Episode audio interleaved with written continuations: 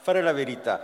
Eh, questo è un passo che si trova nelle confessioni di Agostino, quel signore che sembra matto, che ha preso un cuore che gli è entrato dal, come se fosse un tiro di baseball eh, dentro, dalla testa al cuore, eccetera, ma è il decimo libro delle confessioni in cui Agostino eh, si pone una domanda che, se vogliamo, è un po' tardiva, nel senso che si chiede ma perché mi confesso a Dio che sa tutto?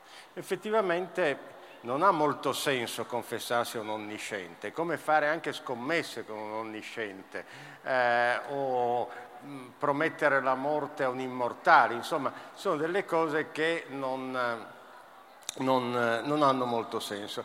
Però tra che eh, probabilmente aveva un'esigenza forte che l'aveva spinto a confessarsi, tra che eh, oramai è il decimo libro delle confessioni, quindi ha scritto un bel po', non butta via il materiale scritto e dice che no, al contrario, ben lungi dal farsi eh, bloccare da questa apparente contraddizione, dice che vuol fare la verità, continua a scrivere eh, le confessioni perché voglio Eam sarebbe la verità, la voglio fare, la voglio fare di fronte a te nella confessione e anche per iscritto di fronte a molti testimoni. Cioè, dice, c'è una dimensione pragmatica e, eh, come dire, anche eh, ovviamente testimoniale della verità, non basta tenersi la verità per se stessi, bisogna dirla anche in, in pubblico.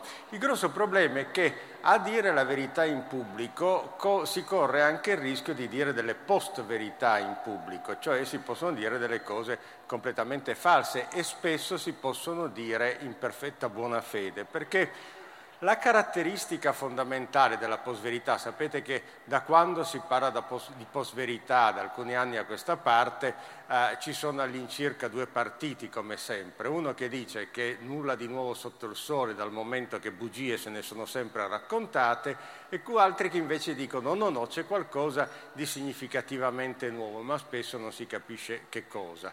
Io rientro nella seconda categoria e... Eh, secondo me quello che c'è di caratteristico nella post-verità è il fatto che chi enuncia delle post-verità è convinto di dire delle cose vere. Cioè spesso quando eh, si fa gli esempi, c'è sempre stata la post-verità, si dice la donazione di Costantino. Forse che quello che scriveva la donazione di Costantino, cioè questo falso che attribuiva alla Chiesa il possesso temporale di certe zone d'Italia, eh, non stava costruendo una post-verità, eccetera, eccetera, eccetera. Non era proprio una post-verità, era un falso, perché chi scriveva la donazione di Costantino credo fosse perfettamente consapevole di stare confezionando un falso, mentre chi dice che eh, la terra è piatta, gli americani non sono arrivati sulla luna, eh, i vaccini eh, fanno diventare autistici, eccetera, eccetera, eccetera, chi dice cose di questo genere è convinto di dire una cosa vera, è perfettamente convinto. Infatti io, di, dicitore di post-verità, sono convinto di dire delle cose vere e dico a tutti gli altri che stanno dicendo delle non verità. Fra l'altro è molto comodo anche il medium, se lo fai sul web hai la possibilità di dare del bugiardo a un sacco di altra gente, di dire quello che vuoi e oltretutto senza che quelli prima o poi ti picchino perché tanto sei a casa tua e quindi non, non succede niente. Allora, questa è la caratteristica della, della post-verità. Eh, cosa si fa con la post-verità? Come si può controbattere alla post-verità, che sarebbe il sottotitolo del mio eh, saggio. Eh, saggio adesso, saggio. Eh, assaggio, insomma, quello che vi presento quest'oggi eh, ehm, che è anche un assaggio perché ci sto scrivendo adesso, eh, non è proprio la storia del libro, però eh, appunto questo, questo, per dire che non sono tanto ehm, declamatorio quest'oggi perché è una cosa su cui sto lavorando. Allora, c'è una prima cosa, c'è chi dice, bah, che problema è? Rettifichiamo a valle, cioè eh, esce un mare di post-verità, però tu correggi le post-verità dicendo no, la Terra è rotonda, eh, no, i vaccini non fanno venire l'autismo, guarda che gli americani sono arrivati sulla Luna, eccetera, eccetera, eccetera. E il problema è che eh, eh, quindi questo sarebbe in inglese il fact checking, cioè controllare i fatti, che si dovrebbe fare sempre ovviamente, eh, e che però se poi le bugie sono tante devi fare in continuazione. Il problema ovviamente è chi controlla i controllori, nel senso che eh, la scena di eh, io sostengo che la terra è piatta e quello che viene a dirmi no guarda che rotonda potrebbe essere anche la scena di uno che dice la terra è rotonda e dice no guarda che è piatta e c'è una congiura internazionale per farti credere che è rotonda, o le prove, e a questo punto eh, non se ne esce, perché per non parlare poi del fatto che eh, eh, come le smentite sui giornali una volta raddoppi la notizia, nel senso che eh, eh oh, prima tu dici che hai eh, eh, strangolato tre polli nel tuo cortile sotto gli occhi sgommenti di qualcuno, la, metti che è candidato alla presidenza degli Stati Uniti, dice strangolava i polli, allora lui dice no ma guardi che non ho mai strangolato polli e resta nell'orecchio delle persone che c'è un nesso tra il candidato e i polli che non depone a vantaggio del candidato e questo in generale è quello che succede con, con eh, le, le smentite. Poi c'è un'altra strategia che è quella rettificare a monte. Rettificare a monte sarebbe dire no, eh, si, si, fa cattiva politica perché la, eh, la gente ragiona male e i politici ragionano peggio e quindi... Eh, ma eh, il problema di, eh, di, di, ehm, di, questa legittima pedagogia logica è di efficacia. Quanta presa può avere? Nel senso che ovviamente a me è capitato di leggere eh, sui giornali recentemente una cosa eh, dove qualcuno sosteneva o forse era sul web, qualcuno sosteneva, coloro i quali eh, si sono indignati per i profughi della nave Diciotti, cosa hanno detto contro i morti del Ponte Morandi? Che eh, non, stavano insieme, nel senso che tu ti puoi eh, eh, indignare per una cosa, però non è la stessa cosa, perché in un caso c'erano delle persone su una nave che bastava dire scendi e scendevano, e nell'altro era una disgrazia, una tragedia. Però eh, quindi c'è qualcosa che non funziona logicamente, ma anche una volta che hai spiegato che non funziona logicamente, se volevi prendertela con quelli là della nave 18 o viceversa, se quelli là della nave 18 volevano prendersela con qualcuno, questa rettifica logica lascia ampiamente il tempo che trova ed è quello che viene indicato da un altro modo di affrontare la post-verità che è spiegare psicologicamente. Spiegare psicologicamente sarebbe dire quello che dottamente, o meglio dottamente, semplicemente in inglese sarebbe il confirmation bias, che vorrebbe dire la tendenza a confermare. Le persone sono contente di ciò che conferma le loro credenze e sono scontenti di ciò che smentisce le loro credenze. E ci mancherebbe altro, uno potrebbe osservare, non c'è, non c'è niente di nuovo. Eh, il punto è che se tu dici, vabbè, eh, esiste il confirmation bias, non c'è niente da fare, significa non c'è niente da fare con la post-verità, perché tutti credono a quello che gli conviene credere e non se ne parla più. E soprattutto questa storia del confirmation bias esiste in tutti, cioè sono tutti scemi uguali, per dire alla buona, oppure c'è qualcuno che è più autoconfermativo di altri e magari uno poi col tempo, con la cultura, con la buona educazione, la buona creanza può diventare meno autoconfermativo. Uno potrebbe pensare magari può diventare meno autoconfermativo. Allora dire che tutti, compresi gli scienziati, i santi, i poeti, navigatori, hanno il confirmation bias, eh, diventa problematico perché... Inve- è per me. Eh, diventa problematico perché... Ehm, perché non è così, cioè, allora ti rassegni, tutti quanti sono convinti che il mondo è alla loro maniera, tot capita, tot sentenze, chi si è visto si è visto.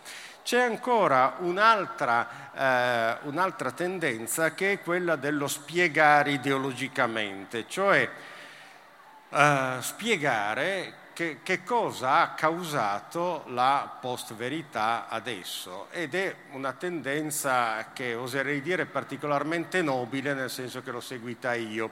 Eh, l'ho seguita io per eh, alcuni anni eh, dimostrando come per esempio certe assunzioni che avevano un valore eh, come dire, emancipativo all'interno del postmodernismo, per esempio la critica dell'oggettività in nome della solidarietà, la critica della verità in nome dell'emancipazione, la critica della filosofia in nome della eh, democrazia, potevano diventare un boomerang in un contesto populistico, nel momento in cui appunto, eh, come è successo dalle nostre parti, un Parlamento eh, delibera che una persona X è la nipote di un capo di Stato Y e non è vero, ma si immagina che invece consensualmente puoi stabilire quello, hai portato a livello eh, cosmico il principio non ci sono fatti solo interpretazioni, che era di Nietzsche, e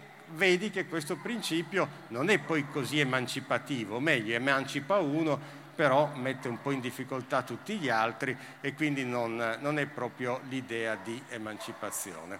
Allora, come dicevo, ho una particolare tenerezza nei confronti di questo tipo di eh, interpretazione del postmoderno e della, del populismo come origini della, ideologiche della post-verità, solo che eh, anche questo ricade su un'obiezione sostanziale eh, I populisti hanno mai letto i postmoderni? Questo è un problema. Cioè, per esempio, Richard Rorty era un illustre filosofo americano che ha scritto un libro di 600 pagine intitolato La filosofia e lo specchio della natura nel 1979 eh, che eh, enunciava punti fondamentali di questa visione postmoderna.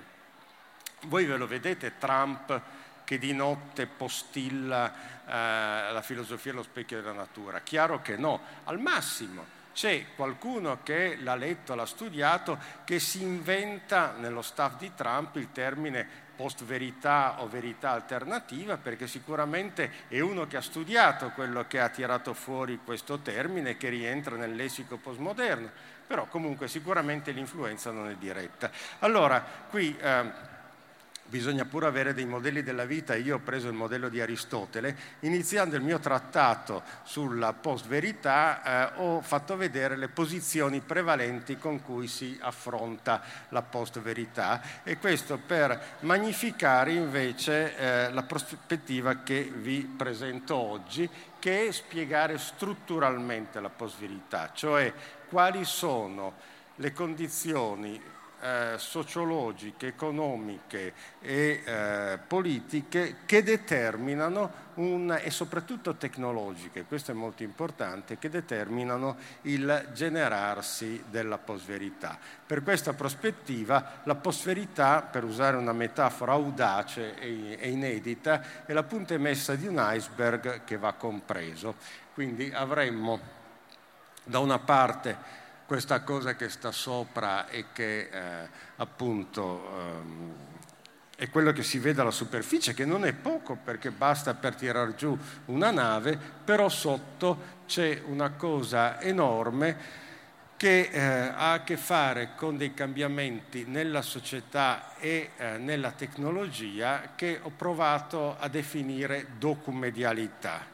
Perché chiamare questi cambiamenti con un nome di cui non si sentiva la necessità? Eh, perché la cosa funziona grosso modo così. Da una decina, quindicina d'anni, non di più realmente, eh, perché solo da una quindicina d'anni che eh, beh, per i social network ancora meno, nel senso che mi sembra... Insomma, comunque, ecco, adesso osserviamo un minuto di silenzio perché parla la campana. Dunque, la, la, documentalità e la medialità si sono uniti negli ultimi anni per ragioni essenzialmente tecnologiche. Cosa vuol dire? La documentalità è il fatto che noi non possiamo vivere socialmente senza avere dei documenti. Abbiamo dei documenti in tasca, abbiamo dei soldi, abbiamo, eh, le, le, vie hanno dei, eh, dei, nomi, festival di filosofia eh, mettono, pubblicano continuamente eh, i loro programmi sul web, c'è l'orario dei treni, insomma ci sono tutte queste cose che regolano il funzionamento della società perché eh, la società inizia quando uno promette qualcosa ad un altro, per esempio, e per prometterlo in maniera funzionante devi avere una buona memoria o meglio ancora un documento che sia imparziale. Fra poco vedremo un po' lo sviluppo di questa cosa. Quindi i documenti inizialmente si facevano, e per molto tempo, fino a pochissimo tempo fa, si facevano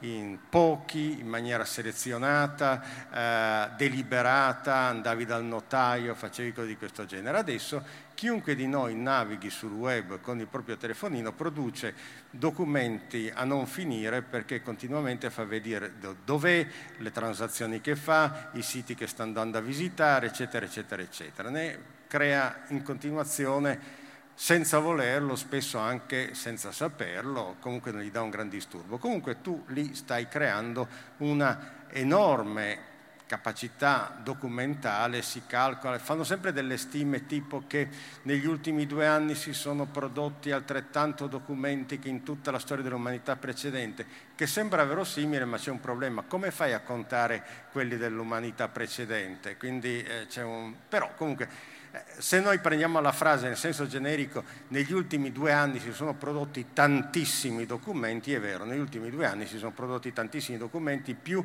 di quanti potevamo immaginarcene. Accanto a questo c'è il fatto che la medialità non è più qualcosa che va da un emittente a un ricevente, da un emittente meglio a tanti riceventi, perché appunto i cosiddetti mass media rispetto invece a delle cose come il telefono dove tu telefonavi a un altro, invece se c'hai la radio parli, parlavi a milioni di persone. Ecco, adesso la cosa è cambiata, ogni ricettore di messaggi è al tempo stesso un produttore di messaggi. Tonio Gurado ricordava prima per l'appunto l'insonne eh, eh, inquilino della Casa Bianca che manda dei messaggi alle tre di notte. Però come lo fa lui? Lo può fare anche il guardiano della Casa Bianca, quello che ha la pizzeria di fronte alla Casa Bianca, tutti quanti possono fare questa cosa, mentre una volta era soltanto per esempio l'inquilino alla Casa Bianca che si metteva lì, faceva le conversazioni intorno al caminetto annunciando delle cose.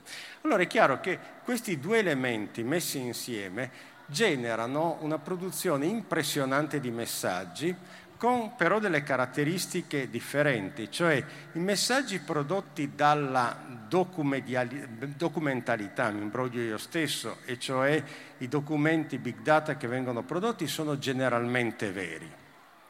È molto difficile che se sei stato nel supermercato tale a fare l'acquisto tale o se hai comprato un paio di scarpe su Amazon, questa cosa qua sia falsa, non hai interesse a una cosa di questo genere. Mentre quello che circola nella medialità può tranquillissimamente essere falso, nel senso che eh, eh, puoi fare dei falsi intenzionali, ci sono tantissimi alias sui social network, puoi diffondere delle notizie false in maniera deliberata e sarebbe la menzogna politica di tipo classico, puoi semplicemente avere delle idee sbagliate per tanti motivi, cioè perché eh, ti hanno dato delle idee eh, sbagliate, sei ignorante, vuoi comunque esprimerti, sei imbecille, che è una eh, spiegazione molto importante, molto rilevante e che non viene considerata, mentre eh, spiega la maggior parte delle volte. Perché le persone hanno dei comportamenti, eh, uno può dire, cioè, si danno tante spiegazioni, però la più prossima e anche la prima che tu dici quando sei un discorso pubblico è quello scemo. Sì, effettivamente succede anche questo. Quindi una volta che tu hai questo fenomeno, hai delle trasformazioni che investono sia il capitale, cioè eh, ehm, il sistema di, anche di valori eh, economici di una società, il lavoro e il sapere. Queste trasformazioni sono quelle che determinano strutturalmente la genesi di questo fenomeno, o meno l'emergenza di questa punta dell'iceberg che chiamiamo post-verità. Quindi andando a guardare lì possiamo capire che cos'è eh, che determina la post-verità, perché eh, emerge proprio adesso, perché il problema si pone proprio adesso e non prima implausibile pensare post-verità negli anni 50. Quale post-verità c'erano? C'erano ovviamente delle bugie di ogni tipo, ma non c'era la post-verità, quindi questo emerge adesso e eh, cercare di vedere non solo che cosa determina la post-verità, ma anche il contesto, quindi magari cercare di vedere un pochino di più su tutto ciò. Allora, comincio con il capitale le trasformazioni che questa rivoluzione documediale ha provocato nel capitale. Qui, scusatemi, eh, eh, erano delle slide in inglese, mi sono state tradotte dal grafico, però il grafico l'ha tradotto in una maniera bizzarra, cioè materie prime traduceva commodities, cioè merci, e quindi eh, eh materie prime, commercio, finanza e la registrazione finanzia, commercio e poi dopo merci e non materie prime, cioè mentalmente ditevi merci invece che materie prime perché eh, non si capisce bene altrimenti. Ora, che cosa, eh, noi avevamo questa interpretazione per cui c'è prima di tutto l'industria che produce appunto merci, le traffica attraverso il commercio e poi c'è la finanza che è una specie di punta emersa che cerca di fare dei soldi attraverso dei soldi. Adesso sembrerebbe invece, con questa trasformazione, che emerga un fatto differente, cioè la registrazione, la capacità di registrazione che hanno tutti questi apparati è il vero grande capitale, di cui la finanza è una specificazione, non puoi avere denaro senza memoria, ma è una specificazione in fondo poco interessante perché certo col denaro puoi fare tante cose, ma hai poche informazioni, cioè puoi sapere il prezzo di una merce, eh, eh, in un supermercato appunto vedi due cose, pensi spesso sbagliando che quella che costa di più sia la migliore o quanto guadagna uno, sono le informazioni che può avere per esempio una banca ed è per questo che le banche sono state a lungo eh, eh, dei canali di informazione importanti, solo che adesso questo diventa secondario rispetto a delle informazioni che tu puoi avere su eh, come dire, le credenze, le abitudini, eh, gli obiettivi delle persone, informazioni veridiche perché non ti riferiscono le vaghe speranze delle persone o gli ideali delle persone, ma il loro reale, effettuale comportamento sul web eh, che ti dice chi sono davvero queste, queste, persone. E questo per esempio dà un grande vantaggio eh, a chi vuole fare un partito politico, per esempio prima doveva fare un'ideologia e poi vedere chi ci stava. Adesso invece pensi che cosa vogliono fare le persone, a cosa tengono e fai un programma che risponda ai bisogni delle persone. C'è un difettuccio e cioè che a questo punto devi fare quello che vogliono fare le persone, anche se questo è completamente sbagliato. Abbiamo un'infinità di esempi storici in cui dei grandi governanti non hanno fatto quello che le persone gli hanno chiesto o gli avrebbero chiesto se gli avessero posto il quesito. Churchill sicuramente nel 40 se avesse chiesto agli inglesi se volevano fare la pace con Hitler, mentre Hitler offriva la pace, la Francia era caduta, la Russia era, era, ancora alleata alla Germania, gli Stati Uniti non erano ancora in guerra, ovviamente gli inglesi avrebbero detto sì facciamo la pace eh, e lui ne era consapevole, però tanto diceva, a me cosa me ne frega degli inglesi, tanto ho ancora cinque anni davanti a me. Poi ovviamente nel luglio del 45 l'hanno mandato a casa, è successo, però prima intanto lui ha mandato a casa Hitler. Allora, questo, questo fa sì che appunto questo divenga il vero grande capitale e che in generale condizioni il funzionamento del capitale, nel quale, facciamoci caso, questo riguarda già proprio la nostra vita, assistiamo al passaggio dalle merci ai documenti, o meglio, la vera merce, il vero aspetto fondamentale è il documento,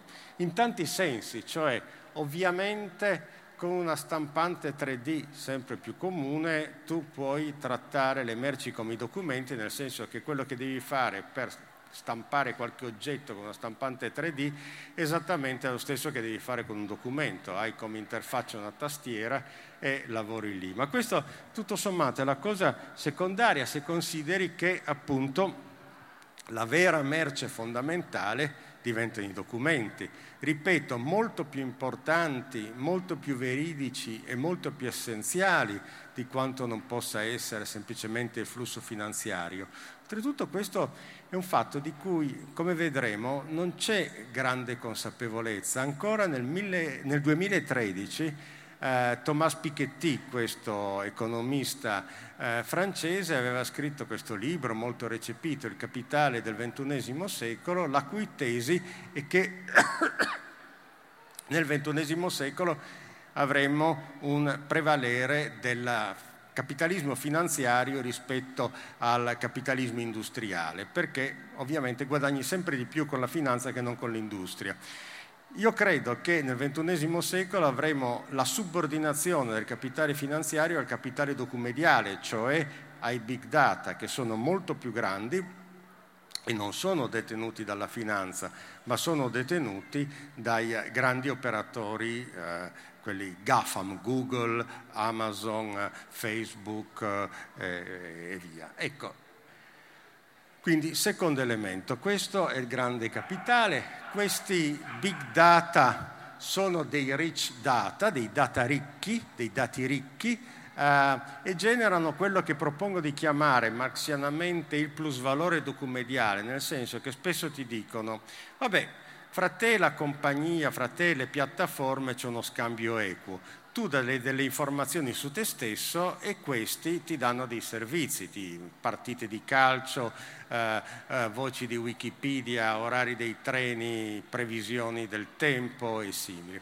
Sì, però sono due cose molto differenti quelle che vengono date. Tu dai, dai dei dati individuali, segreti, tagliati esattamente su te stesso, che loro possono quindi rivendere e, e capitalizzare, laddove tu acquisisci delle cose che sono sotto dominio pubblico e quindi per esempio non ti danno nessun vantaggio competitivo. Nel momento in cui tu sai che a Sassuolo non pioverà a mezzogiorno, hai una cosa che è utile a te, ma è utile a tanti altri, quindi se tu pensassi di andare a vendere ombrelli a Sassuolo, a parte che qualcuno si vende ma per via del sole, eh, non avresti un vero vantaggio dice sarò l'unico con gli ombrelli a Sassuolo perché tutti gli altri si portano degli ombrelli o non se li portano secondo la previsione del tempo. Allora questo eh, è il, il, grosso vantaggio che viene fatto, poi si, attraverso questo oltretutto assistiamo allo svelamento, sempre per me restare in Marx, dell'arcano delle merci. Marx diceva le merci sono un arcano perché dentro ad una cosa nascondono una relazione fra persone colui che ha fabbricato, distribuito la merce, si nasconde dietro a questo oggetto e quindi diceva sembra qualcosa che ha a che fare con il mondo nebuloso della religione, diceva, perché c'è effettivamente dentro a questo oggetto che nasconde delle relazioni fra persone c'è qualcosa come il vitello d'oro. Però in effetti adesso questo arcano è svelato dal momento che è del tutto evidente, nel momento in cui i i beni, le merci sono documenti, l'arcano della merce non esiste più. È chiarissimo che se io mando un messaggio a qualcuno è una relazione tra persone, è chiarissimo che se io navigo sul web questo può essere ricondotto in ultima istanza a una relazione tra persone. E c'è ancora questo elemento, cioè a mio modo di vedere, la rivelazione di una essenza del capitale che è la registrazione, cioè la cosa veramente importante, eh, spesso si parla, siamo nell'età della comunicazione, eh, una comunicazione senza registrazione non ha valore, non ha valore perché appunto fai 10.000 promesse e poi tutti si dimenticano tutto, hai perso il, tem- il tuo tempo. Per poter avere una capitalizzazione è necessario avere una forma di registrazione. Allora, da questo punto di vista, visto che si dice, si dice sempre che eh, appunto la filosofia, sì, vabbè, abbastanza interessante, ma non dice mai niente eh, che non si sapesse già. ho provato a, a tirar fuori una storia che forse non tutti sapevano, nel senso che ho provato altre volte e non... Eh, tipo la, lo sapevate come sulla settimana enigmistica. E questo, secondo voi, da cosa deriva l'espressione taglia? Taglia perché quando nel West cercavi un criminale eh, o magari un eroe romantico, mettevi una taglia sulla testa di costui. Spiegare che dipende dalla taglia dei vestiti non è congruo, perché cosa c'entra quella taglia con quell'altra taglia? Proprio no, non è chiaro. In realtà fa riferimento ad una consuetudine un po' antica cioè risale al 35.000 a.C., quindi nel 35.000 a.C. c'era il capitale. È interessante, sappiatelo, non è un fenomeno recente, perché si potevano capitalizzare delle esperienze. È un osso che si trova in, in Africa. Eh, Credo che poi l'originale sia meglio, quindi è la fotografia, non è che visto che è così antico è anche così confuso, è del tutto definito, ma la fotografia invece mal definita, ci sono delle tacche. Cosa voleva fare quello con delle tacche? Va a sapere, però sicuramente stava capitalizzando qualcosa, come Robinson che si fa il, il calendario. Um, ne abbiamo un altro più famoso, se, eh, si, di 20.000 anni fa, comunque tantissimo tempo, dove invece contando il numero delle tacche, ragionando un po', si è capito che probabilmente era un calendario lunare. Quindi anche qui capitalizzava il tempo e ci permetteva attraverso delle annotazioni di prevedere qualcosa che sarebbe successo dopo attraverso la registrazione di quello che succedeva.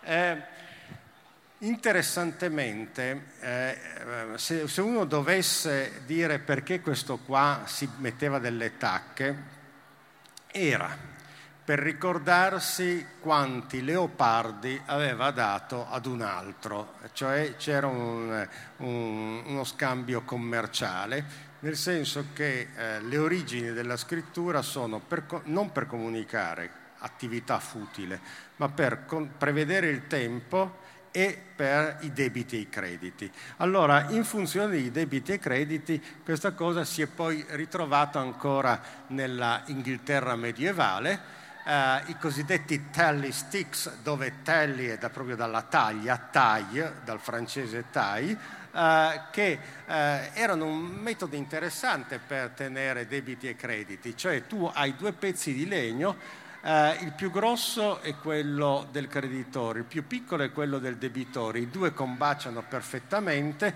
poniamo che le tacche sulla sinistra, in alto segnino dei debiti minori, le tacche più avanti dei debiti maggiori, perché così le, i due combaciano oltretutto, quindi non, hai una garanzia, e la garanzia che eh, il debitore e il creditore hanno la registrazione dei loro rapporti reciproci in una maniera che non può essere alterata, perché se il debitore eh, cerca di cancellare un attacco, a parte che è difficile, poi comunque fa fede al creditore. Se il creditore cerca di mettere un attacco in più, che è facile, però il debitore gli dice ma scusa, ti rendi conto che la mia attacca è questa? Questo sistema eh, sta anche alla base appunto della più odiata tassa diretta dell'ancien regime, che si chiamava proprio taille, eh, e che eh, era la tassa si capisce il nesso finanziario tra la taglia e di qui allora si riesce a capire perché poi diciamo che mettono una taglia sul bandito da prendere, era una tassa che pagavano tutti quelli del terzo Stato e era molto odiata perché appunto invece gli ecclesiastici e i nobili ne erano esentati e grosso modo è a causa di questa tassa che è scoppiata, come sappiamo, la rivoluzione francese. Quindi è scoppiata a causa di una taglia o più esattamente di un taglio, perché il funzionamento della taglia può essere riprodotto quante volte vogliamo, in qualunque momento. Ho creato un evento neolitico in albergo eh, stamattina, è sufficiente prendere un foglio di carta, poi dopo dividi questo foglio di carta in due, fai dei tre segnetti, eh, su quello di destra eh, metti avere, su quello di sinistra metti dare, eh, a questo punto hai un sistema di credito efficace eh, che poi vale una volta che tu hai staccato le cose, ognuno felice ritorna a casa con una cosa di questo genere. Qual è il limite di una cosa simile? È che io non posso andare a dare mio, a mio cugino l'avere di quello, cioè lui non può ereditare il mio avere a meno che non abbia avvisato l'altro. Ed è per superare questa scomodità che per esempio si sono fatte le monete e le banconote eh, vale al portatore, cioè non è proprio una persona in particolare, ma è qualcuno. Questo fra l'altro mostra come sia mitologica la credenza che le banconote surrogano l'oro che ha un valore intrinseco. L'oro non ha nessun valore intrinseco, ha dei pregi che sono la rarità, la malleabilità, la bellezza, ma non ha valore in sé. E invece il debito e il credito che pre- precede di molto. Credete forse che quel tizio 35.000 anni fa dice avrei bisogno di oro ma ne ho poco, quindi lo sostituisco con una taglia? No, metteva, annotava questa, questo, questo promemoria e da questo punto di vista questa cosa modernissima di cui vi parlano tutti adesso, scusate,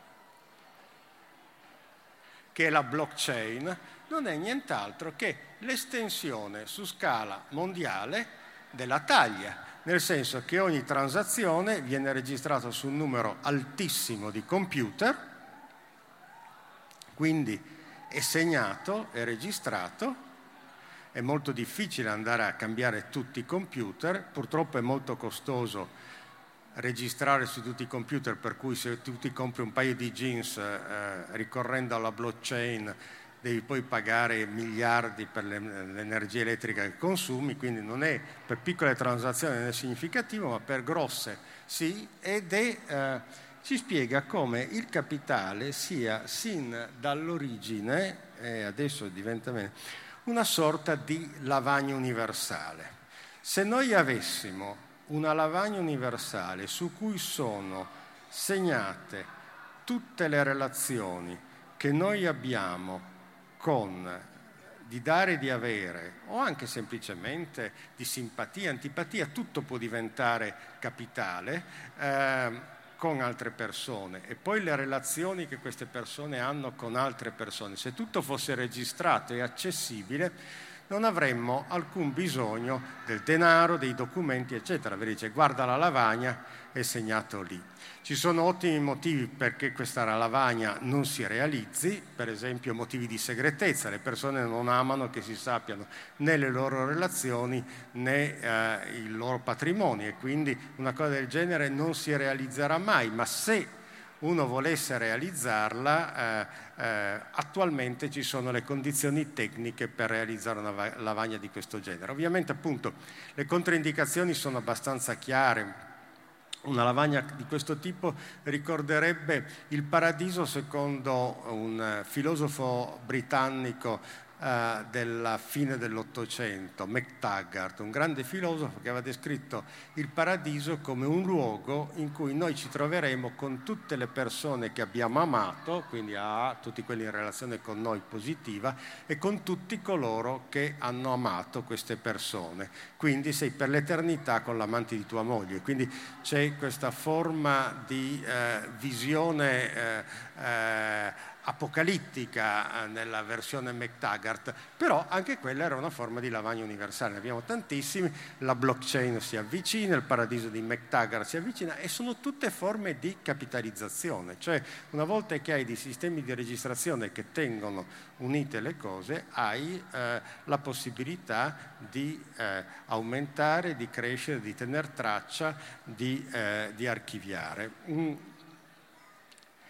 eh, il plusvalore documediale che viene a crearsi è appunto che da una parte della lavagna, come vi dicevo prima, tu hai tutte delle informazioni pubbliche di scarso interesse, mentre da questa parte della lavagna, dal dietro per dire così, dietro alla lavagna, tu hai delle informazioni eh, importanti, significative su di te. Molto spesso si è impostato male la questione della... Eh, eh, tutta questa questione dicendo la privacy, come se alle persone importasse la loro privacy. È chiaro che non importa a nessuno perché io sto ledendo la mia privacy, mettendomi sotto gli occhi di un sacco di persone qua, eh, tutti ledono la loro privacy, tanti, tantissimi ledono la loro privacy andando volontariamente su un social network. Il problema non è tanto il fatto di... Eh, rendere visibili le tue cose, il fatto che tu cedi la proprietà di questi dati, quindi ha un aspetto che non ha a che fare con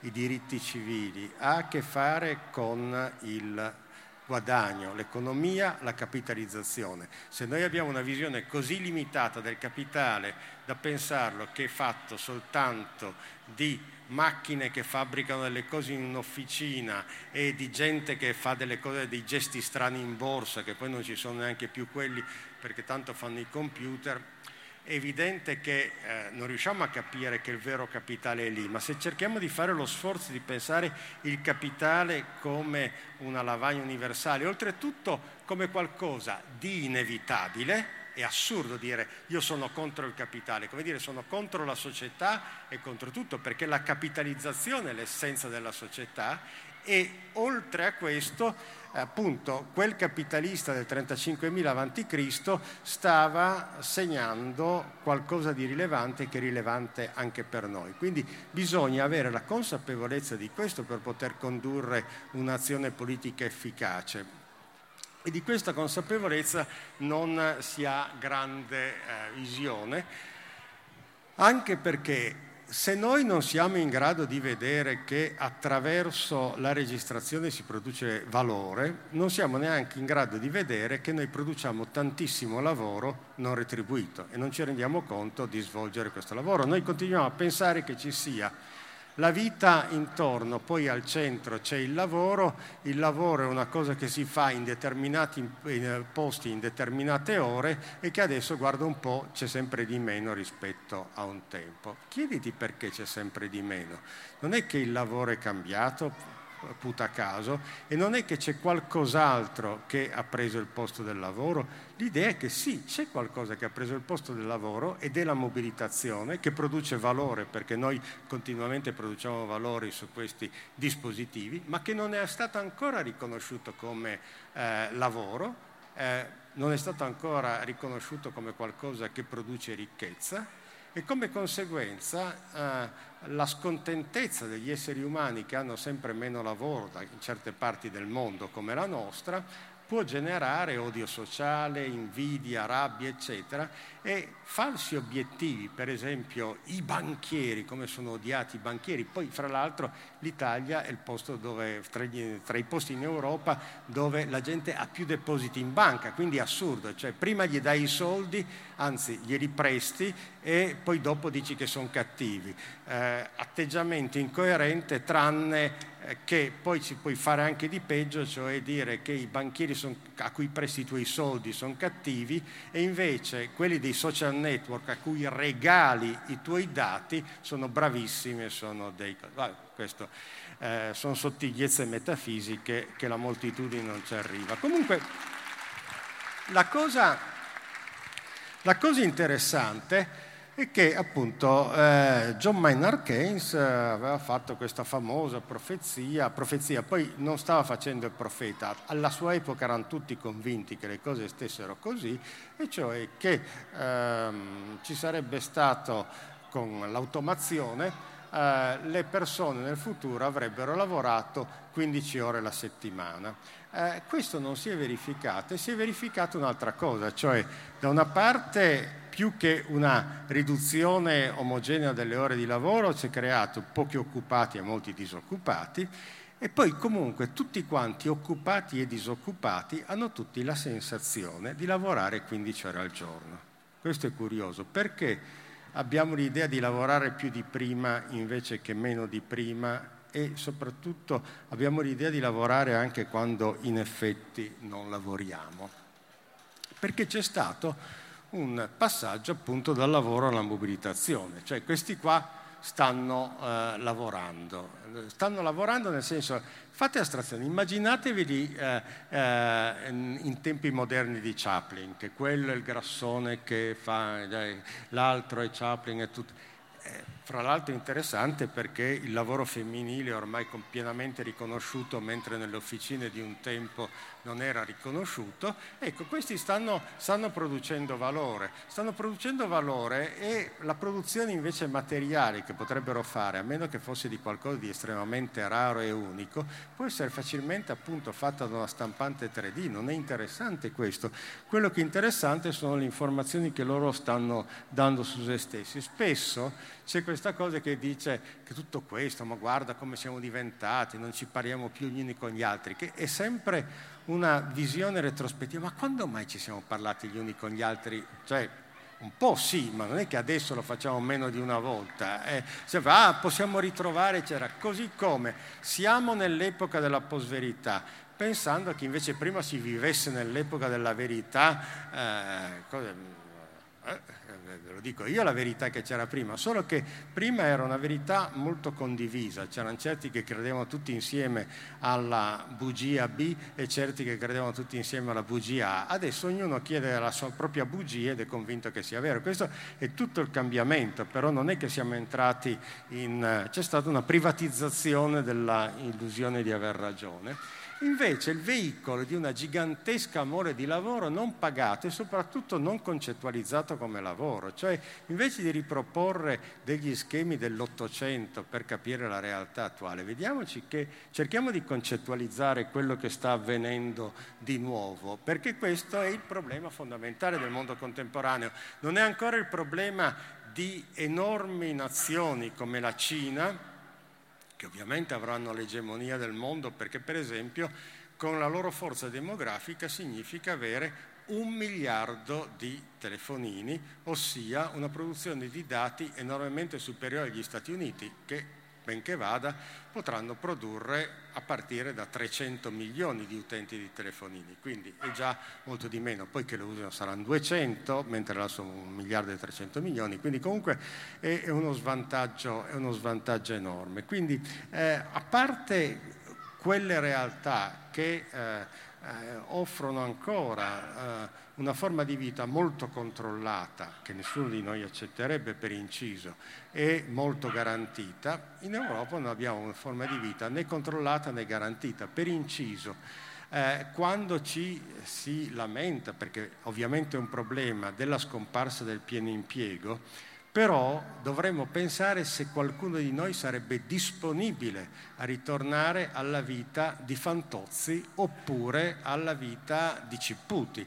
Eh, in effetti nessuno di noi ritornerebbe a quello perché è una forma di vita che non riconosciamo più come nostra, siamo diventati persone che vivono altrimenti. Facciamo i conti con questo vivere altrimenti e cerchiamo di concettualizzare la forma diversa di lavoro che non riconosciamo come, come lavoro. Cioè il lavoro viene disseminato, non è scomparso ma è disseminato nel senso che per l'appunto questa signora sta producendo, sta lavorando in questo momento, l'altro invece no e qual è la differenza? E la differenza è che l'altro non c'ha il telefonino, mentre eh, eh, questo, questo sì. Quindi abbiamo uh, il web che si pone come intermediazione assoluta e quindi non è la scomparsa delle intermediazioni, ogni tanto si dice, no, hai una concentrazione dell'intermediazione e soprattutto hai la scomparsa della differenza fra il tempo del lavoro e il tempo della vita. Una volta questi tempi erano fortemente distinti, adesso è molto difficile capire eh, i confini di una cosa e dell'altra. Quindi, per esempio, Gunther Anders già negli anni 60 e con un'aria molto arrabbiata e moralistica definiva il consumo come lavoro a domicilio. Sì, certo, è un lavoro, riconoscetelo come lavoro, invece di dire siamo ridotti a essere consumisti. Il consumismo è una cosa fantastica, non ho capito perché, cioè, poi chiaro non devi buttare via la plastica in giro, ma eh, eh, cosa c'è di più bello? Allora, tutti questi mestieri qua, sono un'estensione del concetto di consumo come eh, lavoro a domicilio e sono delle forme in cui tu esplicitamente stai facendo un'attività, ma anche quando questa attività esplicitamente non la fai. Per esempio, una volta la televisione svolgevi attività e non restava traccia di quello che tu guardavi. Eh, invece adesso eh, resta traccia di quello che tu guardi e con questo quindi stai eh, generando eh, archivi e dunque stai generando capitale. Ora, che cosa hai in cambio rispetto a tutto questo? Eh, si dice, va bene, da una parte eh, eh, hai certi sono riusciti ad avere dei vantaggi economici. Come sapete ci sono state quelle famose nozze recentemente che hanno fruttato tipo 20 milioni di eh, euro in sponsorship pubblicitari. Quindi uno diceva che sposarsi costa, no, in taluni casi invece può far guadagnare. Eh, e mi sembra un'idea geniale. Il problema è che dovrebbe fare questo guadagno si potrebbe ridistribuire fra tanti, non i soldi loro che nessuno gli tocca, ma concettualizzare questi altri, questi altri guadagni possibili. Perché pensare che tu sei semplicemente pagato dalla mozione fondamentale del, dell'essere riconosciuto, appunto, si, oltretutto ti danno anche del narcisismo, cioè del narcisista, se tu ti fai dei selfie per dire, dico, ah, il narcisista, eccetera, no, è semplicemente che tu cerchi di essere riconosciuto, cioè, fra l'altro puoi fare dei selfie collettivi, eccetera, è difficile dire che sei Narciso. Narciso si guardava e non era collegato con niente. Chi invece si fa dei selfie vuole essere riconosciuto dall'universo, però è ovvio che il riconoscimento non è un pagamento sufficiente, diciamo, diciamo la verità. Mi, mi, rendo conto di starla tirando lunga, ma prometto al, al Presidente eh, che in capo a dieci minuti al massimo avrò finito. Grazie. Ecco, eh, per esempio, dire che tu sei pagato dal fatto di essere riconosciuto per la tua presenza sui social media, oppure che lo scambio tra i dati tu se stesso e le previsioni del tempo è uno scambio equo, è un'idea un po' balorda, perché in effetti no, lo scambio è iniquo ed è necessario riconoscere l'iniquità di questo scambio, altrimenti, altrimenti succede quello che sta succedendo. Le persone si arrabbiano, si arrabbiano con delle entità numinose e vaghe che hanno il nome di elite, poteri forti, capitali, qualunque altra cosa, che, a cui eh, attribuiscono le proprie disgrazie, mentre queste disgrazie bensì esistono, come fa parte del retaggio normale della vita umana, ma non possono essere imputate ad entità immaginarie e possono invece essere riferite a delle entità ben reali e ben, e ben circoscrivibili, solo che si faccia lo sforzo di concettualizzarlo. Perché da una parte la condizione non è così drammatica come forma di vita, perché assistiamo alla fine dell'alienazione. Nell'ideologia tedesca Marx diceva che mentre nella forma di vita capitalista tu sei costretto a fare sempre la stessa cosa, tutto il giorno, tutti i giorni, per tutta la vita, ed è una cosa molto piccola e ripetitiva, eh, in una forma di vita comunista uno potrebbe eh, pescare la mattina, fare il critico critico al pomeriggio, la sera accudire le mucche, non so perché la sera poi non ricordo neanche l'ordine, ma comunque faceva vedere questa forma di vita che intanto a noi pare più accettabile, ma che è la nostra adesso, non è la forma di vita che potremmo eh, chiedere tornando indietro, perché indietro c'è appunto quell'insopportabile forma di vita che sarebbe fare sempre la stessa cosa tutto il giorno, tutti i giorni per tutta la vita e, e, e così via. Quindi eh, c'è questo cambiamento magari, importante che ha a che fare con questo. Ma eh, si può dire che tutto questo è frutto del turbocapitalismo cioè non il bene il male, quello che indicavo prima come entità malvagia o robe di questo genere. Questo secondo me è come imputare a Giove il maltempo, cioè una spiegazione mitologica e fra l'altro anche proprio un po' stupida, un po' stupida perché non fa lo sforzo di cercare di capire cosa c'è adesso e invece dice che sembra tutto come... Del resto è vero che ci sono i generali che studiano le guerre puniche e quindi eh, poi si vede. Eh, il problema è questo, che eh, quello che si sta creando, molto più che una forma di vita eh, capitalistica o turbocapitalistica, è una forma di vita comunista. Forma, siamo molto più vicini al comunismo realizzato che in tutte le altre epoche della storia dell'Occidente, solo che non siamo contenti. Dobbiamo pensarci, ma comunque è così, nel senso che e c'è questo risentimento che si sfoga sul web ed è una dittatura del proletariato, cioè un passaggio dalle classi agli individui e dall'antagonismo al, al duello, cioè quello che si chiama populismo. In realtà è banalmente la realizzazione della dittatura del proletariato che Marx aveva in mente pensando alla Comune di Parigi eh, quelli della Comune di Parigi non erano affatto dei gentiluomini, erano dei furfanti eh, assetati di sangue che hanno ammazzato un sacco di gente, poi è ritornato il governo legittimo e ha ammazzato loro, hanno fatto la basilica del Sacré-Cœur. Questa è stata grosso modo la storia, ma non è stata una gran storia, era semplicemente Infatti Marx si guardava bene dal dire che la dittatura del proletariato dovesse essere lo scopo, era una fase intermedia fra la dissoluzione del, eh, dell'ordine borghese e l'instaurazione del mondo comunista, c'era di mezzo la dittatura del proletariato. Ora, cosa c'è di più vicino alla dittatura del proletariato, per esempio appunto dell'uomo che dalla Casa Bianca dice le stupidaggini peggiori mm, senza nessuna cura politica, senza nessuna riflessione politica, soltanto così perché gli va di dire. E piace, piace perché? Perché capta un pari risentimento da parte di coloro che lo ascoltano. Quindi il patto è totalmente equo, si, eh, si, si crea insomma una sorta di comunismo degli hater. Questa è eh, la circostanza che si crea adesso. Quindi non è, non è turbocapitalismo, credatemi, è un comunismo realizzato in maniera perversa che ha un solo vantaggio da un punto di vista filosofico ed è spiegare finalmente che cos'è una monade, che è eh, un problema che immagino avrà colto diverse persone tra il pubblico, sicuramente me, eh, nel penultimo anno di liceo, in cui il professore entra in classe e dice che c'era Leibniz, questo filosofo tedesco, che aveva la teoria della monade. Cos'è la monade? La monade è una forza rappresentativa dell'universo che non ha né porte né finestre, non ha estensione ma appunto soltanto forza e si rappresenta tutto l'universo attraverso il proprio punto di vista.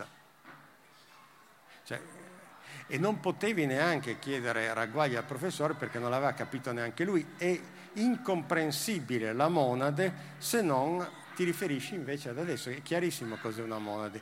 Ognuno di noi eh, attraverso eh, il eh, World Wide Web, vede l'intero mondo dal proprio punto di vista e ha realizzato perfettamente questa forma di monodologia eh, come appunto portatrice sana di post-verità, nel senso che, come dicevo all'inizio, tutti sono convinti di eh, eh, aver ragione, che le loro teorie siano giuste e che tutti gli altri invece siano nella menzogna. Quindi la comunità si costituisce solo in negativo attraverso l'odio. Ecco, questo secondo me è l'elemento più problematico e grave all'interno della post-verità. Questo mondo di gente convinta di aver ragione, ognuno di noi, che detesta gli altri e oltretutto eh, magari almeno uno dicesse io ti odio, non so neanche io perché, ti detesto, basta, ti voglio uccidere. Eh, vabbè, sì, effettivamente. Ma uno invece io ti odio perché ho letto su Wikipedia che quelli come te, oppure ho letto sul web che eccetera. E questo è l'aspetto insopportabile, cioè eh, motivi il tuo odio facendo appello a delle presunte fonti di sapere. Questo, questo è il grosso problema ed è un problema per, in, eh, per inciso molto serio perché questa è una storia che abbiamo già visto. Questa è una storia che abbiamo già visto e su questo rapidissimamente, sono quasi alla fine, però eh, è una vicenda che personalmente trovo bellissima, sembra, sembra ora. C'è questo signore che eh, Léon de Grel, che era un populista belga che aveva fatto questo eh, movimento eh, rexista, si chiamava, che da niente eh, crea un partito e crea questo partito in Belgio appunto eh, generando odio nei confronti degli, de, degli uni de, nei confronti degli altri e soprattutto dell'elite corrotta. Tutti i partiti corrotti si equivalgono, il che per inciso eh, dal punto di vista mh, logico è una tautologia, è ovvio che ogni partito corrotto equivale a ogni altro partito corrotto, ma lascia supporre che ogni partito sia corrotto, il che non è detto, e poi implica che quando tu come partito sarai un partito sarai corrotto anche tu e quindi eh, non, non funziona. Vi hanno tutti derubati, rovinati, traditi e la dittatura dei banksters. Questa storia dei banksters è interessante perché è un termine degli anni 30, l'unione di banchiere e gangster, che è proprio la costruzione dell'elite immaginario odiata, e poi ricordatevi Apolide, Soros, la Polide. Eh, Apolide vuol dire un'altra cosa eh, nella mente di chi dice Apolide, vuol dire ebreo. Eh, e così infatti negli anni 30 si diceva il capitalismo apolide intendendo con questo il capitalismo ebraico. E tutti quelli che dicono il capitalismo apolide in realtà stanno dicendo il capitalismo ebraico, giusto per chiarezza. Allora il capitalismo, i banksters, in sei mesi è riuscito ad avere l'11,5% dei voti che per un partito nato appunto sei mesi prima è già un bel risultato. Ovviamente non può andare avanti più di tanto perché questo eh, il loro simbolo politico che giravano per le vie delle città belghe con una ramazza e dicendo scoppiamo via tutti. Solo che poi una volta che sei eletto, se continui a girare con una ramazza, ti dicono ma scusa, ma sai presente quell'ufficio là, dovresti stare lì a governare. E, eh, e quindi questo pone, pone dei problemi per cui non stava andando tanto bene, solo che la storia è venuta in soccorso di De Grelle in disgrazia di tutti gli altri, nel senso che appunto abbiamo la notte dei cristalli a Berlino, poi eh, la Germania invade eh, la Francia e prima invade il Belgio, poi attacca la Russia e De Grelle eh, diventa membro di una brigata di Waffen SS che eh, se ne va in Russia a combattere i bolscevichi.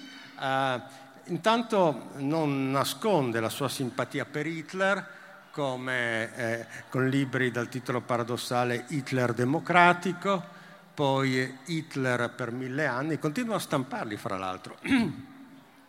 poi c'è Hitler che gli ha dato una mm, medaglia dicendo che se avesse avuto un figlio l'avrebbe voluto come lui, quindi tenerezze di Hitler. La campagna di Russia di nuovo, che è bellissimo perché è stato studiato da Jonathan Little, questo ehm, autore di quel grosso libro Le Benevole, sapete, quel scrittore americano di espressione francese che ha scritto quel grosso libro Le Benevole e poi ha scritto questo piccolo libro che è un commento molto bello alla campagna di Russia dove fa vedere proprio come dentro la psicologia del fascista rappresentata da De Grelle, il fascista per eccellenza, eh, vedi l'odio nei confronti come elemento costitutivo della personalità.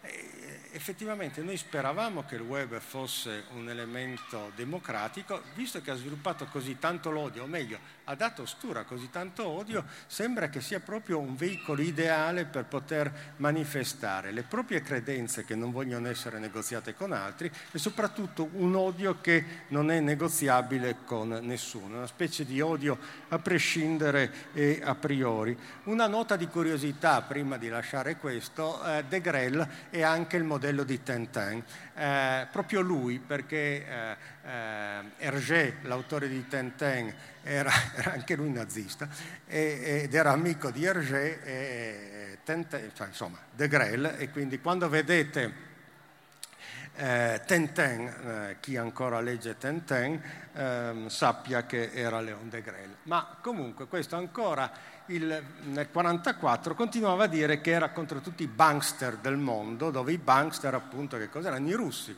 Dice, ma scusi, i russi sono comunisti, saranno ban-? Sì, sono bankster. Eh, e la cosa si è ritrovata eh, nel fronte nazionale, che nel 2009 fa la cosa contro l'Europa dei bankster, e eh, tutto sommato ti fa pensare che eh, un odio di questo genere è un odio reale, non è un odio immotivato, ma l'obiettivo sbagliato. È l'odio del fatto di non avere lavoro, del fatto di non essere riconosciuti, di avere dei riconoscimenti fittizi e quindi tanto tempo libero oltretutto per poter odiare in pace gli altri, perché l'odio richiede tempo. Se tu, quanto potevi uno hater in catena di montaggio, come fa? Al massimo se la prende col caposquadra. Eh, invece se sei disoccupato a casa puoi odiare tutti quanti eh, a tempo indeterminato. E, e, e quindi eh, invece riconoscere che questo è un lavoro, perché tu odiando qualcuno in realtà stai producendo valore, e attraverso un'opera alchemica questo odio si potrà trasformare in un rimedio contro l'odio, cioè se tu hai riconosciuto che il tuo è un lavoro, a questo punto probabilmente odierai di meno. E vengo all'ultima parte. C'è stata eh, l'ultima parte che però è più breve, gi- giuro, prometto, eh, e cioè quando è uscito eh, come dire, il web, l'informatica sulla scena del mondo, si è detto siamo finalmente dentro a un capitalismo cognitivo, eh, pensando che ci sono tante intelligenze individuali dentro al web e il capitale è qualcosa che sta fuori, che raccoglie tutto quanto. Tanti libri su questo tema e tutti d'accordo su questo. In realtà è un po' diverso, cioè dentro hai tanta mobilitazione, cioè atti che vengono compiuti, ma l'intelligenza è fuori L'intelligenza è fuori, l'intelligenza è per esempio di quello che ha gli algoritmi per comprendere e sfruttare, non invece quello di, che si stanno mobilitando e stanno facendo tante cose. Allora, se tu sei mobilitato dentro e non riesci a vedere il fuori, molto probabilmente comincia a sviluppare delle teorie paranoiche. Eh, ho citato il caso dei Bankster perché secondo me è il più carino che getta un ponte sugli anni 30, ma poi è anche quello che promette più divertimenti, anche sani e seri divertimenti. Eh, se andate a guardare su Amazon, digitate Bankster troverete decine di libri sui Bankster pubblicati negli ultimi tempi, cioè sembra essere una ossessione e il Bankster è la forma tipica di post-verità, cioè un oggetto paranoico che viene creato. Vi leggo solo questo, meritava di arrivare fin qui a Sassuolo solo secondo me per leggere questo. Questo libro di un certo Farrell, Bankster, uscito nel 2017, tradotto anche in italiano, eh, questa è la descrizione in quarto di copertina. Un'elite di famiglie gestisce la finanza e la creazione del denaro dalla notte dei tempi. Questo cartello finanziario è anche lo stesso che ci tiene nascosti i principi di fisica che ci libererebbero dalla schiavitù economica, come l'antigravità. Quindi anche i ponti non cadrebbero se no. L'elite crea crisi finanziarie ad hoc per controllare il flusso di denaro nel mondo e farlo confluire tutto nelle loro mani, che è antieconomico perché se tutto il denaro è nelle tue mani, come capisce chiunque, non vale più niente perché il denaro deve circolare. Ma comunque. Uh, questa immensa quantità di denaro viene poi usata dall'elite per finanziare ricerche della fisica alternativa. La conoscenza di questa fisica segreta permette all'elite di creare, influenzare e manovrare gli eventi terrestri a loro favore. Allora uno dice, vabbè, chi vuoi che ci creda? Secondo me qualcuno ci crede, per, e qualcuno di molto in alto, perché molte delle spiegazioni della, uh, de, del mondo politico contemporaneo sembrano una lotta contro i bankster, contro ah, l'Europa che fa questo, eccetera, ci condiziona, eccetera, ci sono, e poi gli altri che finanziano gli sbarchi, tutto, tutto questo mondo è un mondo eh, che, che, che, poggia su questo. Allora, ovviamente non sono i bankster perché, per esempio, i problemi eh, italiani non sembrano essere i bankster, ma piuttosto quell'eccellenza tutta italiana che è l'andrangheta, oppure l'evasione fiscale, oppure il fatto, la stranezza per cui, vedete, eh, l'Italia eh, ehm, mette tantissimo in, in, banca, più della Francia, più dell'Inghilterra e poi appunto se la prende con i bankster. Il punto è che eh, invece che con i bankster bisognerebbe non tanto prendersela, perché non è questione di prendersela, ma di mettere a fuoco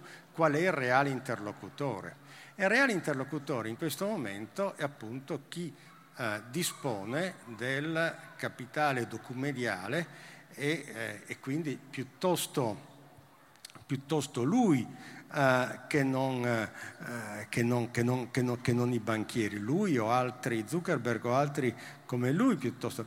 E di nuovo, non dire ci hai derubati dei nostri preziosissimi dati, perché fa ridere, i dati glieli abbiamo dati e non ci fregava niente di darli, forse non avevamo neanche torto a darglieli, ma il punto è che questo produce valore e quindi per non fare la figura di quelli che si eh, scambiavano oro contro perline e viceversa, eh, riconosciamo, il, riconosciamo a livello con serie analisi e con eh, motivati esperimenti e soprattutto con delle azioni ponderate di governo. Per esempio eh, c'è eh, questa proposta di cui tanto si parla di un reddito di cittadinanza. Che, eh, allora, il reddito di cittadinanza, fra l'altro a quale dei due? Perché poi gli animalisti direbbero...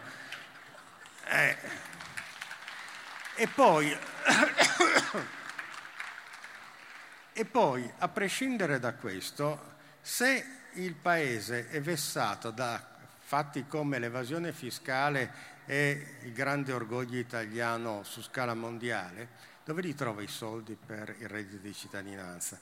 Uno non vorrebbe mai che, visto che questi soldi non si trovano, si esce dall'Europa, così ti hai dei soldi tuoi che ti stampi in casa, problema finisce come a Weimar e poi hai anche la guerra, cioè, uno non vorrebbe mai una cosa di questo genere, ma perché invece che questo non pensare a quest'altro, cioè a un salario di mobilitazione, ossia riconoscere il fatto vero che tu, anche non facendo niente, generi valore. Qualunque cosa che genera valore può essere concettualizzato come lavoro. Fra l'altro il lavoro sta cambiando moltissimo proprio perché non è più quell'unica cosa che fa, soprattutto non è più fatica, è evidente. Vi immaginate tutti quelli che vanno a correre la mattina negli anni 50, non correvano perché? Perché non avevano le scarpe, no perché non avevano bisogno, dovevano lavorare e quindi adesso, eh, adesso corrono, corriamo, insomma chi può correre. Allora il punto fondamentale è questo, riconosci che c'è una eh, generi del lavoro, che è lavoro e che genera valore. Questo valore può essere negoziato dall'Europa, può essere ridistribuito, può ridurre il tasso insopportabile di odio che, eh, che sembra essere diventato anche l'essenza della, della, politica, che non è affatto una bella cosa, e, eh, e può dare delle prospettive, eh, come dire, molto più positive, molto più tranquille, ma vi dirò di più per restare in tema, molto più vere e non chimeriche immaginarie che quelle altre. Vediamo dove stanno davvero i problemi invece di inventarci dei nemici che non ci sono o che se ci sono stati sono morti da due secoli. Molte grazie.